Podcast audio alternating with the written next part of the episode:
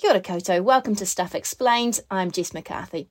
As the singer Aloe Blacc once said, I need a dollar, a dollar, a dollar is what I need. But what Aloe didn't specify was whether that was a New Zealand dollar, an American dollar, or even a British pound. Because if you look at the currency markets at the moment, the type of dollar you have will have a massive impact on how much you can actually buy.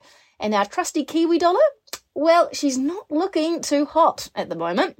To find out how bad things actually are and whether they're likely to get worse, I've recruited Christina Leung, who is the principal economist at the New Zealand Institute of Economic Research. Christina, hi. Thanks for having me on your show. Not a problem. If we start at the very beginning, the exchange rate. So, what I know about it is that if I go on my imaginary foreign holiday to Australia or America or wherever it be, I'm going to be paying more for uh, their products.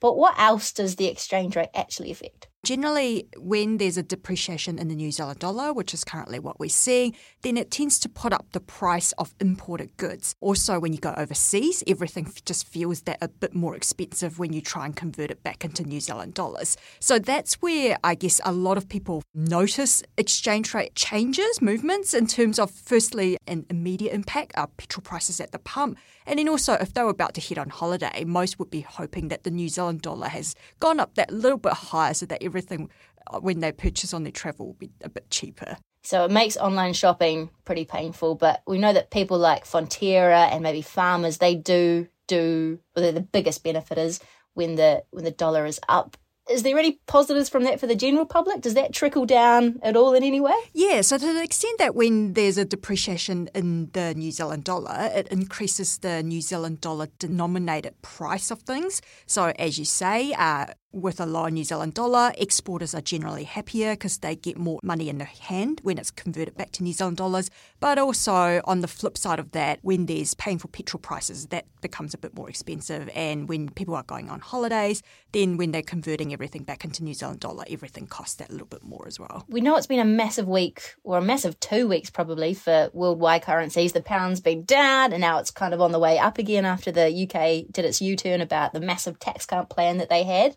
Where has it left the New Zealand dollar the, the past fortnight? So eh, there has been a large degree of global volatility out there. Now, of course, it's generally pretty tricky to predict where currencies go. Interest rate differentials is one of the drivers of uh, currency. So at the moment, what we're seeing is that with the US Federal Reserve increasing its policy rate at quite a rapid clip, that's put upward pressure on the US dollar. So against the US dollar, that has meant a lower New Zealand dollar. Now, contrast that with what we've seen with the Reserve Bank of Australia, which surprised markets to some extent by increasing its policy rate by only 25 25 basis points um, when there was expectation there of a 50 basis point rate increase. So that has put some downward pressure on the Australian dollar. And so against the Australian dollar, the New Zealand dollar is higher. So it all comes back to interest rates. But why does fiddling with something internal, like our own interest rate, affect the price of the dollar, which is kind of external to some extent. So uh, it's a relative game when it comes to currency. So um, as much as the domestic interest rates play a role, it's actually how domestic interest rates compare relative to overseas interest rates. A nice contrast at the moment would be the fact that with US Federal Reserve increasing its policy rate by 75 basis points, that's helping to put upward pressure on the US dollar. So against the US dollar, the New Zealand dollar is, is lower. Now, uh, contrast that with what's going on with Australia, where its central bank put up its policy rate by only 25 basis point, and that has weighed on the Australian dollar. So for the New Zealand dollar against the Australian dollar, that has appreciated. So that in turn means that when you're purchasing things from Australia, convert it back to New Zealand dollar, it is a bit cheaper. Understood. So with interest rates, we know that they affect our mortgage when they go up. But if I didn't have a mortgage, if I was renting, say, is there anything that would affect me in terms of the interest rate? So, interest rates transmit through to the economy in many different ways. So, as you say, mortgage rates would probably be one of the more apparent ways you would see what the Reserve Bank is doing flowing through to what households and to some extent businesses in terms of that increase in borrowing costs. For the everyday person, what the Reserve Bank is attempting to do when it's putting up interest rates is to dampen demand back to um, more sustainable levels. It's more in line with uh, supply. At the moment, we still have supply constraints. So, what does that mean for the everyday person?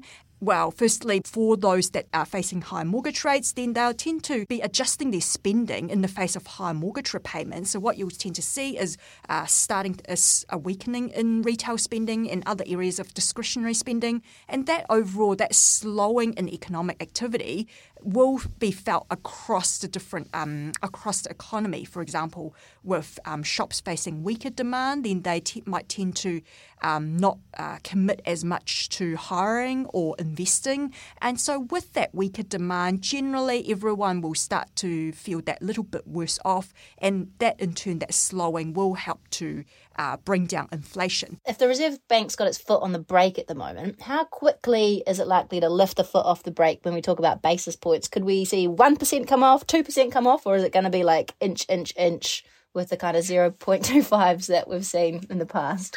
So, central banks always talk about watching and waiting and looking at data developments. Now, of course, what that means is that because a lot of the data reflects what's happened in the past, often there is that risk that central banks are making decisions while looking in the rearview mirror. It might be the case that while the Reserve Bank continues to increase interest rates, we don't see the impact of this on, in terms of dampening demand and lower inflation pressures until the process is well underway. So, there is some some risk because we're looking at backward looking data to assess what's going on for inflation over the coming years, that there would be some overcorrection taking place. Interesting. Okay. If we can turn our lens back to overseas markets for a second, because everyone's heard about the pound and how crazy it's gone in the last fortnight or so it's now kind of come back to where it was now that the government's done its U-turn. Is there any kind of quick fix that, that the that can happen here with the Kiwi dollar? What we do know is that generally um, volatility is here to stay. There's just such a large degree of uncertainty. Um, certainly, the COVID nineteen pandemic introduced a whole new um, set of uncertainty, and now on top of that, there's a war in Ukraine uh, with uh, what's going on in the UK. Also, with that uncertainty over how much central banks are willing to increase interest rates are and how much pain, I guess you can say, they're willing to see economies withstand in order to bring inflation back to their inflation target bands. So we can see this affect household and business confidence in terms of just in times of uncertainty, you do tend to see households and businesses hold off on making those big decisions. So you see that come through when it comes to appetite uh, on spending and investment. If we can look at that UK example for a second, what seemed weird to me was that you had the government coming up with a policy that was going to increase inflation by giving people more money. And then the Reserve Bank was threatening really big interest rate hikes to try and keep a lid on inflation, and they were almost in opposition. What's the relationship like with our own Reserve Bank and the the government? Uh, central banks and the governments are meant to operate independently, um, and certainly um, the best contribution to long term growth is to have price stability. Um, so you would hope that government and central banks, while they're operating independently, are both working towards that goal. And it just highlighted, um, regardless of what the governments may want to do, because ultimately it could be quite tempting to introduce tax cuts um, in order to boost demand in the economy. However, this boost in demand often comes with inflation implications, for which then um, central banks would be required to act to counteract that. Gotcha. So, if we can summarize for a second, then, is it time as a consumer that you would might eat your veggies essentially? You're not maybe going to be booking a foreign holiday, you're going to be staying home and maybe making sure the mortgage is as low as you can get it um, for the meanwhile.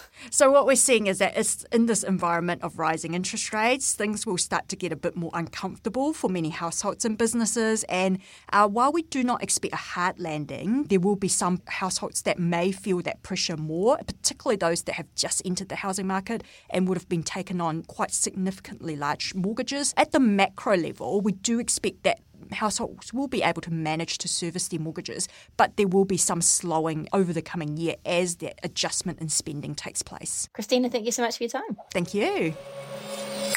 Well, that's it for this episode of Stuff Explained. I'm Jess McCarthy, and on behalf of our producers, Philippa Tolley and Jono Williams, thank you for listening.